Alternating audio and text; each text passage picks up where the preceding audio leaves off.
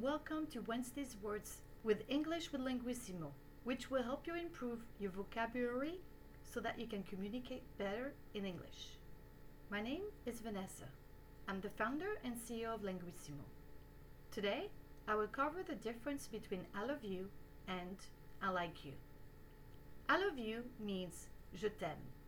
It is an expression a person says to another person that they love. It could be a partner, a spouse, or a family member. I remember one time when one of my students told me that he loved me. What he meant to say was, I like you. It was funny. I like you means je t'aime bien. It has a different meaning because there is usually no feeling of love towards the other person. To love also means adorer. So, I love you can be translated by je t'adore. A famous example is the slogan of Dior. I love Dior. Dior, j'adore. Some practice questions. Who do you love? Who do you like?